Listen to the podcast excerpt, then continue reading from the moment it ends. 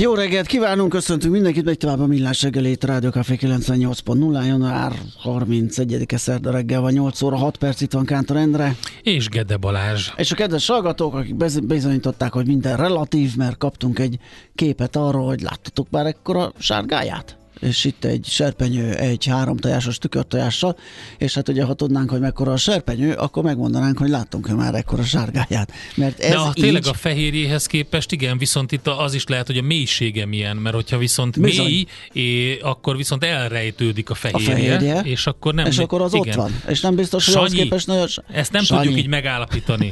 Légy szíves. Viszont nagyon jó étvágyat hozzá, mert jól néz ki. Abszolút jól Igen. néz ki, és jó meg van borsozva, ilyen ö, frissen őrött borssal. A szemcse nagyságból Mm, ítélem annak. igen. Na, viszont most banki költségek, pénzforgalmi költségekről fogunk beszélgetni, már csak azért is, mert benne van a pakliba, hogy esetleg 16, 17,6%-kal nőjenek ezek a költségek.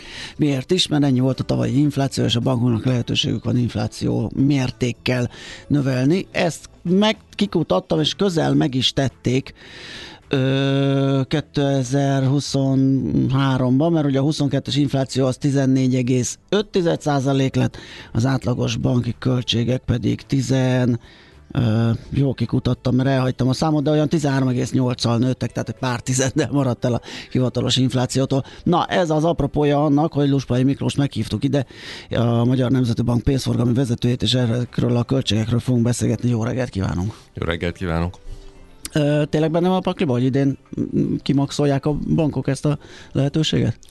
Igen, mi is azt látjuk, hogy a bankok előszeretettel szeretik az inflációval megemelni a díjakat, és ugye ez azért is trükkös, mert nagyon sok esetben a bankok úgy árazzák ezeket a szolgáltatásokat, hogy a tranzakció értékével arányosan kell nekünk díjat fizetni. Tehát, hogy a tranzakció értéke is az inflációval nő, és ezt emelik meg az inflációval, akkor gyakorlatilag a fogyasztó számára egy lényegesen magasabb díjtétel fog megjelenni a számla kimutatásán, tehát többet kell nekünk fizetni.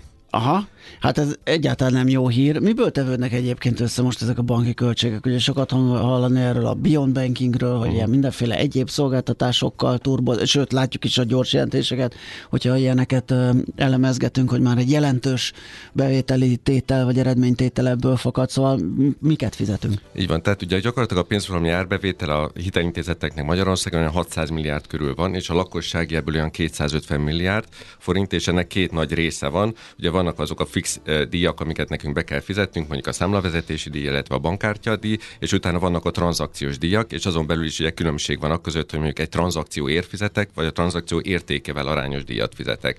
És ugye most ezek rossz hírek voltak, hogy emelkednek a mhm. díjak, stb. stb. De ugye tudunk ez ellen mi védekezni, mint lakosság, tehát ugye van ez, hogy négy évente, illetve most már négy éve minden évben megkapjuk a számla kimutatásunkat, hogy milyen díjakat kellett nekünk befizetni a hitelintézetünkhöz. Ezek mostanában érkeznek, Így van, tehát január 31 tőzsdéjegyzékéig kellett minden hitelintézetnek a mobilbankba, vagy a netbankba, vagy pedig, hogyha azt kértük, akkor a számlalevelünkön kiküldenie postán a hitelintézetnek, hogy milyen díjakat fizettünk, és mi ezeket, hogyha átnézzük, akkor van arra lehetőségünk, hogy számlát váltsunk. És ennek is egy két része van, az egyik az, hogy mondjuk bankot is váltunk, nem csak számlacsomagot váltunk.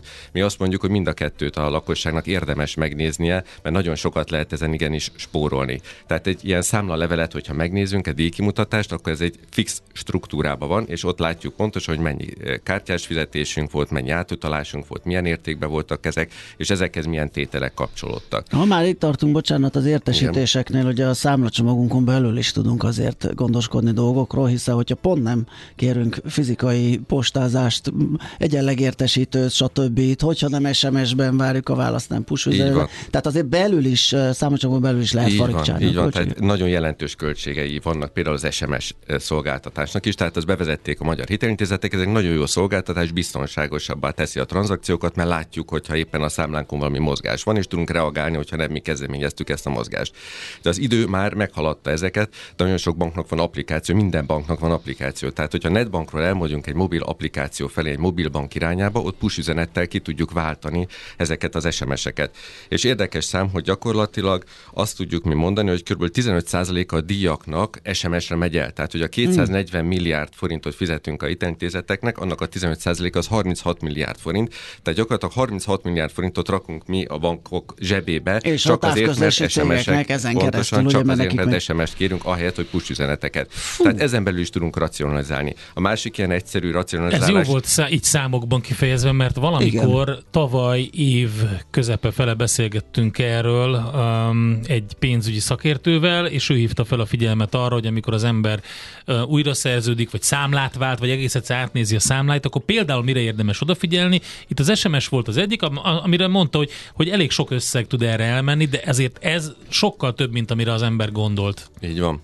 Így van, a másik ilyen például a készpénzfelvétel. Ugye 150 ezer forintig kettő alkalom ingyenes.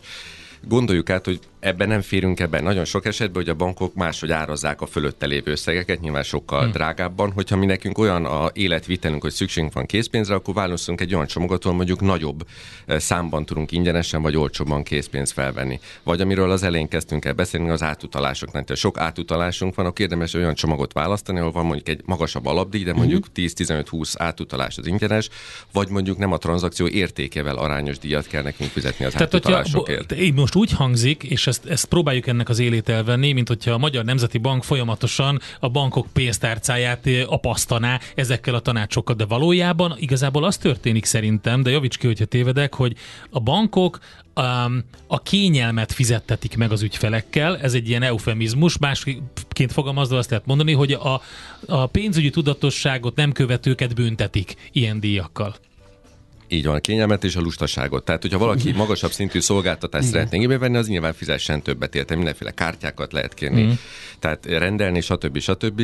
De hogyha valaki beragad mondjuk számlacsomagban, nagyon sokan 15-20 évvel ezelőtt nyitottak egy számlát, és akkor ott maradtak, Az akkor és akkor jó volt, csak- így van, meg se nézték, hogy Változott azóta mi van, hogy van, mi elment a, a, a, az idő meg az élet mellettük, és, és hogy a saját bankján belül megnézi, nagyon sok esetben találnak kedvezőbb számlacsomagot, vagy pedig, hogy elmegy egy másik hitelintézethez, akkor is. Tehát ilyen átlag ügyfeleket nem nagyon lehet mondani, hogy ezek azok, akik Igen. statisztikailag léteznek, a valóságban nem léteznek, de ugye nekünk ehhez is vannak számok, mert mondhatod, hogy a számok azok Igen, érdekesek azok lehetnek. Hogyha van, van egy aktív ügyfél, mi azt nevezzük aktív ügyfélnek, hogy minden másik nap van mondjuk egy elektronikus tranzakciója. Minden a- második nap? Minden másik Tehát nap van egy elektronikus tranzakció. Így van, így van, tehát mindennel együtt, tehát az egyébként egy teljesen normális Abszolút. viselkedésnek tekinthető, hogy a két szélső érték a 8 meg a 63 ezer forint. Tehát gyakorlatilag mi azt látjuk, hogy vagy 8 vagy 63 ezer forint között kell neki fizetnie éves szinten, ami, hogyha kiszámoljuk, az 55 ezer forintos különbség. Az és sok. mindez gyakorlatilag egy fél óra alatt le tudja ö, szorítani 8 ezer forintra, Mhm. hogyha kedvező számlacsomagot választ saját magának. És ugye itt el kell mondani, hogy vannak ugye piaci szolgáltatók, akiken keresztül össze lehet hasonlítani a számlafizetési díjakat, meg ugye a tranzakciós díjakat, de a Magyar Nemzeti Banknak is van a bankszámla választó programja, amire szintén, hogyha az ügyfél előveszi a, a, a díjkimutatását, beírja azokat a számokat, vagy azt látja, hogy a jövőben hogyan szeretne ő tranzaktálni, és az ki fogja neki adni, hogy melyik banknál melyik csomagot érdemes az ő számára választani. Egyébként mi drágán bankolunk itt Magyarországon? És most ne, ne feltétlenül a fintekekkel hasonlít, hanem a rendesen hagyományos banki mm, Igen, üzemet. mi azt gondoljuk, hogy Magyarországon a pénzforgalmi díjak azok kifejezetten magasak, tehát régiós összehasonlításban vagy európai összehasonlításban is, és ugye ezért is mondjuk, hogy a ügyfelek nézzék meg, mert ezzel tudják az ügyfelek ugye saját költségeiket csökkenteni, uh-huh. és a versenyt a banki oldalon ugye előre, és előrébb akkor elmennek a drágától az olcsó fele, akkor a drágának így van, is és érdemes bank, lesz. nem, mert a, a bankoknak akkor lesz. el kell kezdeni versenyezni. Igen, Tehát persze. nagyon öröm volt azt látni, hogy ugye most január 31-ig kellett megérkezni a díjkimutatásoknak, egyre több bank szállt be ebbe a piacba, próbált ügyfeleket onboardingolni, ügyfeleket megszerezni azzal, hogy kedvezőbb csomagokat kínáljanak, és nyilván az árverseny az, az minden szempontból kifejezetten hasznos lenne az ügyfeleknek is, meg egyébként a hitelintézeteknek hosszabb távon a fennmaradás érdekében. De akkor, hogyha jól értem, és az MNB is csak ilyen edukatív módszerekkel próbálja rábírni erre a lakosságot, akkor a bank lehet drága, elkérheti a sokat, nem ütközik ez se törvénybe, se semmibe, egész egyszerűen, hogyha a piac így működik, és ahogy visszatérünk oda, hogy a lustaságunkat meg tudja fizettetni, tehát mi magunk vagyunk a hibások azért, hogy ilyen drága a bankolás itthon per pillanat. Így van, tehát hogyha a lakosság odafigyel, akkor Aha. lényegesen lehetne csökkenteni a költségeket, és akkor elindulna a verseny is. Azért sok hitelintézet van, és nagyon sok jó szolgáltatás is van a piacon, és ezeket tudjuk mi stimulálni azzal, hogyha mozgatjuk a számláinkat, mert nagyon-nagyon kevés a bankszámlaváltás, és nagyon kevés Magyarországon a bankon belüli számlaváltás is, mert valahogy a lakosság ezt egy ilyen kötelező rossznak, egy adó jellegű hát kifizetésnek meg valahogy tekinti. úgy megy ez, mint a, az ilyen előfizetéseknél, hogy amikor jön a a forduló, akkor hirtelen csak azt veszed észre, hogy már megint egy évre Igen. ügyfél vagy, és akkor azt mondod, jó, jó, akkor majd, na most már mindegy, majd jövőre. Igen, de ugye itt fontos elmondani, hogy a bankszámlaváltás nagyon egyszerű, tehát egy e- uniós előírás, hogy hogyan kell működtetni. És ez úgy néz ki egyébként, hogy nyitunk egy számlát egy hitelintézetnél, és megadjuk azt, hogy mi hol bankoltunk korábban, és mindent elintéz helyettünk a hitelintézet. Nekünk csak azt kell meghatározni, hogy hova szeretnénk menni, melyik számlacsomagot választjuk, ugye erre vannak a bankszámlaválasztók, és megadjuk azt a dátumot, amikortól kezdve mi azt a számlát szeretnénk használni, és onnantól kezdve mi hátradőlhetünk, gyakorlatilag online módon ezt le lehet folytatni, ezt a, a számlanyítást és ezt a számla átvitelét, és a hitelintézet a háttérben az összes számla mozgást el tudja intézni, hogy onnantól kezdve mi azt a számlát tudjuk használni, megérkezik hozzá a bankkártyánk is, ugye lehet olyan időszak, hogy egyszer mind a kettő számlát használjuk, rögtön kapunk egy virtuális kártyát, és szép lassan a plastik is megérkezik. Tehát gyakorlatilag... Tehát ott indítom, ahova menni akarok. Így van, uh-huh. így van, így van, és, és ő, fog, ő veszi fel a kapcsolatot a korábbi bankommal, tehát én nekem nincsen ezzel adminisztrációm, nekem ezzel semmi problémám nincsen, hátra dőlhetek, tehát gyakorlatilag egy fél És óra magyarázkodnom alatt... se kell, esetleg Gizikénél, akihez 20 éve járok, ugye, és nagyon zokon veszi, hogy ott így vagyok, van, és cserbe hagyom. Tehát nincsen egy ilyen lelki Többet nem találkozunk. Se benne. Tehát gyakorlatilag fél óra alatt ugye online módon meg lehet nyitni a számlákat, és onnantól kezdve a hitelintézet elintéz mindent. Igen. Hát valaki arra emlékeztet, hogy a világbajnok adók és illetékek növelik a banki árakat. Ugye hát most azért van egy olyan átmeneti állapot, hogy a bankoknak ugye egy külön adót kell fizetniük, amit meg nyilván ki szeretnének termelni, hogy ne az eredményükből apadjunk. Így van, de ebbe is van előrelépés, vagy van változás. Az AFR 2.0, ugye, ami most szeptemberben fog elindulni, amikor QR kóddal, NFC-vel vagy Deep Link-el lehet Aha. fizetni fizikai helyeken, meg online térben is, meg mondjuk számlafizetést. Jogszabály alapján nem lesz tranzakció illeték köteles, illetve az ügyfeleknek sem számíthatnak fel a hitelintézetek díjat. Tehát mi azt gondoljuk, hogy ez egy jelentős beavatkozás és egy jelentős változás lesz az ügyfelek érdekében, hogy onnantól kezdve, hogyha mi ezekkel a EAM egységes adatbeviteli megoldással, tehát fintech megoldásokon keresztül uh-huh. tranzaktálunk Magyarországon, onnantól kezdve nem lesz nálunk felszámítva semmifajta díj, és ez, ez ténylegesen a számlacsomagoknak a helyzetét is meg fogja változtatni, mert most látjuk ezeket a díjakat, hogyha klasszikus módon átutalással fizetünk, akkor kell kifizetni egy díjat, de az újfajta megoldásokkal erre nem lesz a bankoknak lehetőség, hogy ezt felszámítsák. Mennyire, mennyire népszerű ez a kereskedők vagy szolgáltatók körében, mert én azért sokszor találkozom azzal, hogy én hívom fel erre a figyelmet, én nem szeretek készpénzzel rohangálni, és meg kényelmesebb is elektronikusan, és nem, egyszer nem tudják. Ő azt mondja, hogy hát ő nem akarja, tehát ugye nem szereti a bankkártyás fizetést, mert neki az drága, mint kereskedő, kisebb tételeknél meg aztán pláne, de nem ismeri azt, hogy azonnali átutalás működik. Holott valamit már kínálniuk kell. Ráadásul, ugye? igen, ez törvényileg igen. kötelező, és mondjuk amikor azt megtudja, hogy telefonszámra vagy e-mail címre is másodlagos azonosítóval megy, borzasztóan egyszerűen, hát az meg azt se tudja, nem is hallott erről. Így van, de valójában a nagy változás szeptembertől fog eljönni, mert onnantól kezdve kötelező minden hitelintézeti banki applikációjában tudni kezelni ezeket a fajta fizetési megoldásokat. Az MNB egyébként tar- tárgyal a kereskedőkkel, a kicsikkel, nagyokkal, ugye a terminálgyártókkal is, hogy erre képesek legyenek. És mi azt gondoljuk, hogy egyébként az Alfer 2.0 az árelőnyt fog jelenteni a kártyákhoz képest, mert valóban főleg a kiskereskedők számára a kártyatársaságok eléggé magas uh-huh, díjakat uh-huh. alkalmaznak, és egy kereskedőnek is onnantól kezdve sokkal jobban meg fogja érni az azonnali fizetési megoldásokon működő átutalásokat használni, és az ügyfél oldalról meg nem lesz különbség, tehát gyakorlatilag ugyanúgy leszünk, mint a kártya vagy készpénz lenne, mert ingyenesen fogunk tudni tranzaktálni ezen keresztül. Zenéljünk egyet, én azt Legyen. mondom. És utána folytassuk, már kapásból meg tudunk beszélni valamint egy hallgatói kérdés, hogy oké, okay, hogy viszem a pénzforgalmi csomagomat, de a megtakarítás átvitele drága azzal, mi lesz. Úgyhogy ez lesz a következő kérdés, amit ö, megbeszélünk, tehát a zene után. Luspai Miklós, a Magyar Nemzeti Bank pénzforgalmai vezetője van itt velünk. Az élet nem más, mint kockázat. Millás reggeli. Továbbra is Luspai Miklós a vendégünk, a Magyar Nemzeti Bank pénzforgalmi vezetője, a lakossági pénzforgalmi költségekről, számlaköltségekről, számladíjakról beszélgetünk, és arról, hogy mit tehetünk mi az ellen, hogy ezek alacsonyabbak legyenek, akik esetleg nem hallották egy szóval, kettővel nagyon sokat. Tehát rajtunk múlik, hogy a bankok mennyit tudnak Ez nagyon elkérni. érdekes, mert ugye sokan fel vannak háborodva azon, Igen. hogy milyen díjakat zsebelnek be bizonyos dolgok után a pénzintézetek, viszont úgy tűnik, hogy lehet, hogy nem ők, és nem egyezik, a, a, tehát nincs metszet ebben, viszont általánosságban úgy tűnik, hogy nem elég tudatos ez ilyen pénzügyeiben a lakosság, ezért, és nincs verseny a piacon, ez a lakosságon is múlik, ugye a felhasználókon is, úgyhogy Ha azért van hagyjuk magunkat tenni. megkopasztani, akkor meg is fognak a bankok, ez a piac törvénye, nem csak a bankok, ez bárhol így van az árazásban. Na, de viszont ugye beszélgettünk számlacsomagváltásról, és azt is elmondtuk, hogy az, hogyha megtetszik az egyik, vagy jobbnak találjuk az egyik pénzintézet számlacsomagját, mint a mi sajátunk, amilyen szépen oda elballagunk, ott elindítjuk a számlaváltást, és mindent csinálnak. Nekünk mi csak aláírogatunk, és egyszer csak kész van az egész. Igen ám, de kérdezi a hallgató, hogy a megtakarítások átvitelével mi van, az elég drága és macerás, és itt nyilván banki megtakarításról, tehát ott vezetett, nem tudom, banki lekötések, vagy ott kezelt ár, értékpapír, ilyesmi lehet, ami nyilván köré szerveződik a forgalmi számla köré. Így van, de nem csak a igen. Tehát nem csak a megtakarítások, hanem ugye a hitel is ugyanilyen Hát meg a- dolog. ó, tehát, hogy ezzel, ezzel ugye oda vagyunk kötve a Igen. hitelintézetünkhöz.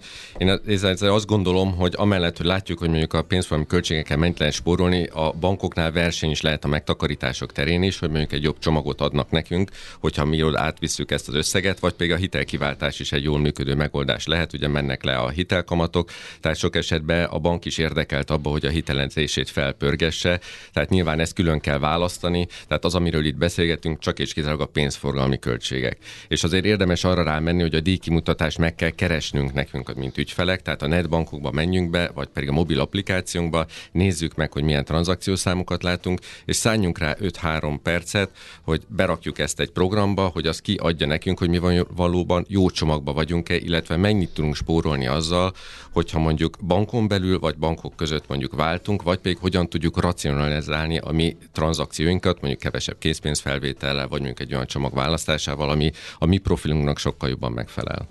Azt írja a hallgató, hogy mitől lenne ingyenes, mármint az, hogyha QR kóddal vagy ilyen ö, azonosítóval ö, utalgatunk, fizetünk, amikor a kártyás fizetés ingyenes a vásárlónak, a többi a QR kódos vásárlás vagy átutalás a vevőnek kerül pénzbe, tehát a kereskedő átháríthatja a költségeit.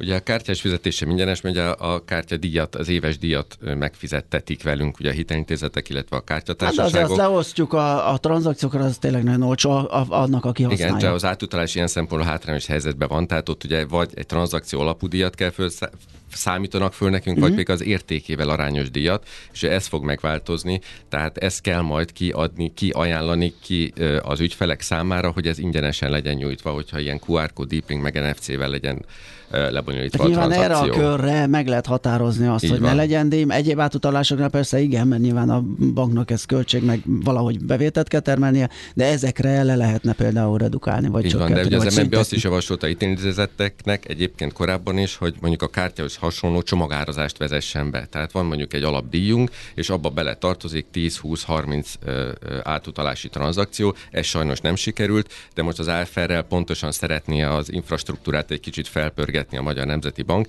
és ugye a magyar állam is emögé beállt, és ezzel lett ingyenes ez az átutalás. Nyilván ez benne van, hogy a szektor az alapvetően nem működik olcsón az ügyfelek szempontjából. És, és ugye ez csak um, drágulást fognak érzékelni az ügyfelek, tehát ugye itt az infláció követő áremelés az beárazódik idén. Azt hiszem, hogy ilyen március-április környékén érkeznek a, az emelések a pénzintézeteknél. Az biztos, hogy észre fogják venni az ügyfelek, hogy egy komoly emelkedés van az összes pénzintézetnél, vagy lesz a, a, a számlánál például, lakossági folyószámláknál. Így van, de ennél fontosabb az, hogy megnézzük azt, hogy biztosan jó számlacsomag vagyunk, mert ezen nagyon sokat lehet fogni. És azért behoznánk még egy fogalmat, az alapszámlát. Tehát ugye van az alapszámla, uh-huh. ami szintén Európai Uniós jogszabály alapján egy olyan kedvezményes díjcsomag, hogy minden országnak kell egy ilyet kitalálni, Magyarországon is van ilyen, és az ugye az a minimálbérnek a fél százaléka lehet csak az összeg, amennyit beszednek a intézetek, és az gyakorlatilag egy átlag magyar számára nagyon sok esetben biztosítja a bankoláshoz szükséges egyes ö, számot. Tehát ugye benne van egy kártya, csoportos beszedés, van benne négy átutalás, amit ingyenesen nyújt a hitelintézet, nyilván a, a, a, a csomagárába ez bele tartozik. És hogyha az AFR 2.0 elindul, és ingyenesek lesznek ezek az átutalások, az innovatív ö, eszközökön keresztül benyújtott átutalások, akkor gyakorlatilag ez a számlacsomag, mi azt gondoljuk, hogy egy rendkívül vonzó csomaggá fog válni a magyar piacon. Itt egy hátránya van, amennyiben ez hátrány, hogy emellett nem lehet az ügyfélnek más számlacsomagja. Tehát akkor viszont. Ennek kell lenni a számlacsomagnak a, az a számlának. Egy utolsó kérdés, ami gyakorlatilag minden elhangzott információnak az alapja, hiszen arról beszélgettünk, hogy milyen különbségek vannak ugye a, a különböző számlevezetési pénzforgalmi díjakban, hogyan váltsunk bankot, hogyan hasonlítsuk össze őket, és ugye említettük, hogy most a napokban, illetve a mai napig meg kellett érkeznie annak a költségkimutatásnak a bankunktól, ami alapján mi dönthetünk arról, hogy az sok vagy kevés. Ezt hol találjuk meg? Mert hogy ilyen óriási nagy villogó push én nem kaptam a bankomtól, hogy megkaptam, és azonnal nézzem át, mert nagyon kíváncsiak, hogy nekem tetszik-e ez a díjstruktúra, vagy nem. Igen, ez általában kihívás jelent ezeket megtalálni a, vagy dokumentumtár, vagy a számlakivonatok, tehát ez a kettő menüpont, ahol általában ezt beszokták rakni, vagy pedig az üzenetekbe, hogy önnek érkezett egy ilyen díjkimutatása, érdemes megkeresni, vagy pedig, hogyha valaki postán kapja valami oknál fogva, mert mondjuk nincsen netbankja vagy mobilbankja, uh-huh. akkor értem szerint a postaládát érdemes megnézni, érdemes erre időt szállni, megkeresni. Tehát viszont... ez egy teljesen külön, hogyha postai, bár nem támogatjuk, hogy mert költséges igen, igen, minden igen, postai. Uh, akkor egy külön levelet kap az ez ügyfél. egy külön levél. Ez egy külön levél, uh-huh. amiben benne van az, hogy a díjkimutatásban ugyanúgy néz ki az összes hitelintézetnél ez a díjkimutatás, ugyanaz a struktúrája, tehát teljes mértékben összehasonlítható. Ha esetleg nem kaptuk és nem találjuk meg a mobilbankon, netbankon, akkor írjunk a bankunknak és kérjük ezt el. Véletlenül lehet, hogy elfelejtették, de mi azt láttuk egyébként, hogy kb. január 15-ig a legtöbb hitelintézet ezt fölrakta a netbankjába vagy a mobil applikációjába. Tehát, tehát akkor az van annyira részletes, hogyha én és ez így van. Ö, utálok ilyeneket bogarászni, még akkor is, hogyha megvannak az erre ö, dedikált összehasonlító oldalak. Hogyha én ezzel a kimutatással befáradok az egyik bankhoz, hogy ezt tessék megnézni, nekem az én bankom ezt ennyiért adta, akkor ő azt fogja látni, és tud képezni arra egy másik. De nem is kell befáradni, tehát erre vannak az Vagy, ilyen programok, tehát ugye van, vannak piaci összehasonlító oldalak, meg a Magyar Nemzeti Banknak is van a bankszámla választója, gyakorlatilag a díjmutatás magunk elé rakjuk virtuálisan, hogyha ugye applikációban van beírjuk ezeket a számokat, és ki fogja nekünk azt adni, hogy más banknál, vagy pedig az adott bankon belül másik számlacsomagban nekünk mennyibe került volna ez a évünk hát gyakorlatilag. Akkor innentől tényleg vessünk magunkra, hogyha hagyjuk magunkat úgymond megkopasztani, vagy a drágább díjat kifizetni, mert ez már aztán tényleg nem egy nagy fáradtság. Tehát mi azt szeretnénk, hogy a KGFB-hez hasonló módon, igen, ugye, igen. hogy az emberek évente kampányszerűen átnézik szépen. ezt az egészet, uh-huh. ugyanúgy ezt évente ránéznénk a pénzforgalmi költségénkre is, és akkor bankot váltanánk. Magunknak is jót teszünk, és egyébként a piacnak is jót teszünk, mert a versenyt, meg azért az árakat tudjuk letolni, illetve serkenteni. És persze nyilván körül kell nézni még, hogy mit kapunk egyebet a bankunktól, mert lehet, hogy mondjuk a számlacsomagunkat kisebb vagy olcsóbban tudnánk vezetni máshol, de mondjuk ma ott vagyunk ezer éve, és a hitel konstrukciót ad nekünk az a bank, hogy ott meg bejön a másik. Tehát gondolkodjunk. Nyilván a díjak mellett a szolgáltatási van, színvonal, meg van, az, hogy nekünk van. mire van szükségünk, az nagyon fontos tényező. Nagyon jó, hogy beszélgettünk ezekről. Köszönjük szépen, hogy eljöttél hozzánk. Luspai Miklós volt a vendégünk, a Magyar Nemzeti Bank pénzforgalmi vezetője, és hát reméljük, hogy folytatjuk majd ezt a fajta edukációs, tájékoztató beszélgetés sorozatot. Köszönjük szépen, haladunk tovább, és uh, hamarosan jön egy um, aranyköpés, majd egy érdekes téma. Hát a tavalyi interjút is megismételhetnénk sajnos, de nem tesszük, mert új számokat közlünk majd a Transparency International korrupciós felmérése következik. Jé, hát ez meg micsoda? Csak nem. De, egy aranyköpés. Napi bölcsesség a millás reggeliben. Hm, ezt elteszem magamnak. Ahogy ígértük, egyik születésnaposunk Norman Mailer, amerikai író adja a mai aranyköpésünket. Tőle választott szerkesztő úr egy mondást. Háborút folytatni bár, bármiféle ideálért épp oly hülyeség, mint a valaki a bordélyházban akarna megszabadulni a tripperjétől. Elég kemény pacák volt a Norman Miller Igen, egyébként. kicsit. Volt egy eg- egészen necces szitu. Ő egyébként eh, mondhatni nyugodtan, hogy egy jóképű pacák volt, ráadásul egy eh, rossz nyelvek szerint mondjuk lehetne szoknyapecérnek is hívni, hogyha végignézzük a élettársai feleségei sorát, akkor rendkívül sok színésznő, eh, sok ünnepelt sztár, eh, szép hölgy, és azért voltak eh, ilyen kalandjai is. Az egyik alkalommal például hát kiderült, hogy öm, az a hölgy, akivel ő összeismerkedett, és állítólag volt egy gyors viszonyuk is, öm, hát egy ilyen felnőtt filmben szeretne szerepelni, amire felkérték a Mélert, hogy öm, esetleg a forgatókönyvet dolgozza ki. És egy ilyen találkozón egy kávéházban állítólag azt mondta a Méler, hogy ha, tudtam én, hogy egyszer pornit fogok forgatni. Úgyhogy elképesztő, elképesztő pacák volt, de igen, és hát nyilván ugye a mesztelnek is holtak például az egyik könyv, Igen. ami miatt emlékezünk Hát rá. talán az egyik. A egyik leghíresebb, leghíresebb, így van. Az ország egy kórház, és nem tudod, ápolt vagy, vagy ápoló. Millás reggeli. Különböző csoportokban vagyunk, hol illusztrisabb, hol kevésbé. Például mondok egy ilyet, hogy Németország, Skócia, Svájc, Magyarország. Milyen jó társaság ez az A csoport, ugye az idei foci elbén, de aztán van egy olyan, hogy Kína, Bahrain, Burkina Faso, Magyarország. Ez már nem hangzik annyira jól, de sajnos a korrupciós ranglistába valahova ide keveredtünk ebbe a mezőnybe, ami a, hát nem tudom, ez a lista közepe körülbelül? Lehet, hogy a lista közepe Martin József Péter, a Transparency International Magyarország ügyvezető igazgatója a vonalban. Szervusz, jó reggelt! Sziasztok, jó reggelt! Szia, jó reggelt! Mindenkinek. Na hát megvannak az új számok, az új rangsor, bár mm, nem lehetünk rá annyira büszkék, mert nem tudom, hogy helyezésre Helyezésre Magyarországon az EU alsóházában vagyunk, de gyakorlatilag semmi nem változott tavalyhoz képest a rangsorban, hogy EU-t nézzünk, ugye? Hát EU-t is nézünk, meg világviszonylatot Világrangsort is. ha már. Mhm. Ö, Tehát a világviszonylatban azt lehet mondani, hogy Magyarország a közepes korrupciós fertőzöttségű országok közé tartozik. 76. helyen áll az ország 180 ö, ország között ö, és ezzel egy helyet sikerült javítani tavalyhoz képest. Európai Uniós összehasonlításban viszont ugye nagyon rossz a helyzet. Az alsóház az egy picit másra vonatkozik, majd mindjárt azt is mondom. Konkrétan az Európai Unióban a korrupciós fertőzöttség szempontjából az utolsók ö, vagyunk, tehát ö, 27 országban sikerült a 27. helyet elérni. Azt még nem mondtam, hogy 42 ö, pontot ért el az ország ebben a felmérésben, és hát ez volt elég az Európai Unióban az utolsó helyezés, a világviszonylatban pedig a 76. helyhez. De az- Az alsóház az arra vonatkozott, hogy megnéztük azt is, hogyha összerakjuk a korrupciós ö, fertőzöttséget a ö, gazdasági teljesítménnyel, akkor milyen eredményeket kap. Ezt ugye úgy tudjuk megtenni, hogy ezt a két változót, a Transparency International korrupciós érzékelési indexét és az egyfőrétől GDP-t egy nagyon szép korrelációs uh, grafikonon uh, ábrázoljuk az Európai uh, Uniós országokra vonatkozóan. És hogyha ezt megnézzük, akkor azt lehet látni, hogy van az a szép, nagyon, jó nagy az összefüggés egyébként, valamivel kisebb, mint korábban, de még mindig nagyon nagy az összefüggés e két változó között az EU-s országokban,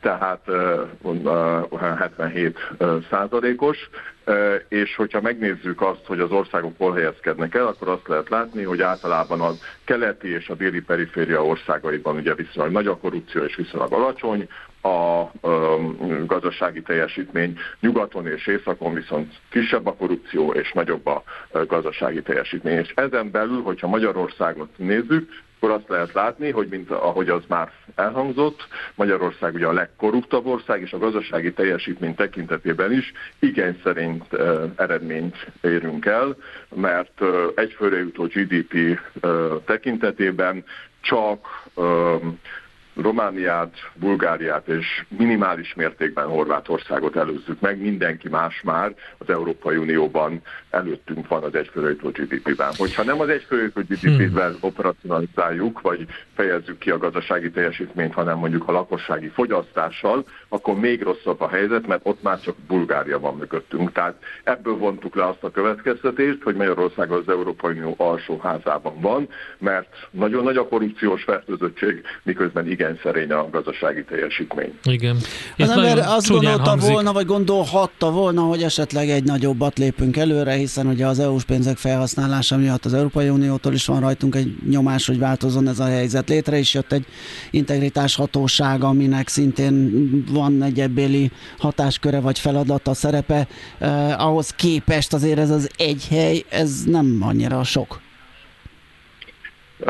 Valóban nem sok. Ugye erre több magyarázat adódik, hogy miért nem sikerült Aha érdemben előrelépni. A legfontosabb magyarázat az az, hogy bár történtek előrelépések is, ugye mi mindig nem csak ilyenkor nem csak az eredményeket ismertetjük, a korrupcióérzékelés index eredményeit, hanem mindig egy átfogó jelentést is teszünk közé, és ott részletesen leírjuk különböző nézőpontból azt, hogy hogyan is fest a korrupciós helyzet Magyarországon, például mondjuk a közbeszerzések terén, vagy például a jogállamiság terén, és azt lehet mondani, hogy bár történtek előrelépések, tehát azt nem lehet azt mondani, hogy semmi nem történt mondjuk az elmúlt évben, azt azért gyorsan megjegyezném, hogy ugye a kormány ezeket a korrupció elleni és a jogállamisági erózió megállítására irányuló intézkedéseket, ezeket nem önszántából csinálja, Igen. hanem tisztán azért csinálja, hogy a pénzekhez hozzájusson, tehát nem a jogállamiságot akarja helyreállítani, vagy a korrupciót csökkenteni, hanem a, a, a nem pénzt akar, ugye nagyon leegyszerűsítve, de azt gondolom, hogy a valóságot lefedve, így lehet mondani.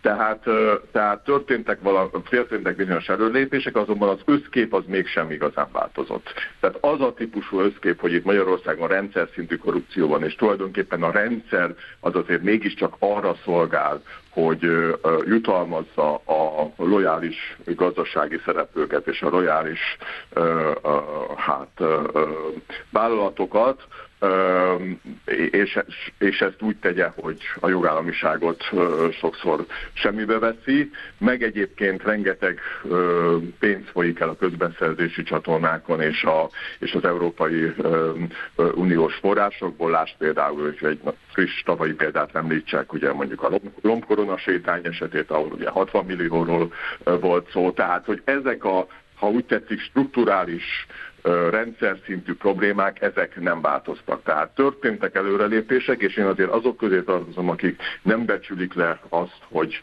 ezek az előrelépések előbb-utóbb azért valamiféle tisztulást hozhatnak, de ha úgy tetszik a rendszer jellege, és magának a rendszer szintű korrupciónak a jellege, az sajnos nem változott, vagy ott érdemi előrelépés, vagy érdemi áttörést nem tudtunk felfedezni. Ez nagyon nehéz, ugye, mert hogyha Kínát is le, belevesszük ebbe az egészbe legalább, akkor azt mondhatjuk, hogy hát ez egy kultúrkör kérdés, és már-már erre hajlik az ember, hogy Magyarországot is ide sorolja, hiszen a haszonélvezői ennek azok nem csak a, a, a baráti társaságok mondjuk úgy, hanem akár a külföldi cégek is, akik egyébként ebben az ilyen típusú helyzetben ki egy dolgot keresnek, a kiszámíthatóságot. Hát ez tök kiszámítható. Tavaly is ilyen volt, most is ilyen, előtte se volt sokkal jobb, tehát magyarán lehet tudni, hogy hogyan haladunk előrébb egy bizonyos tárgyalásban.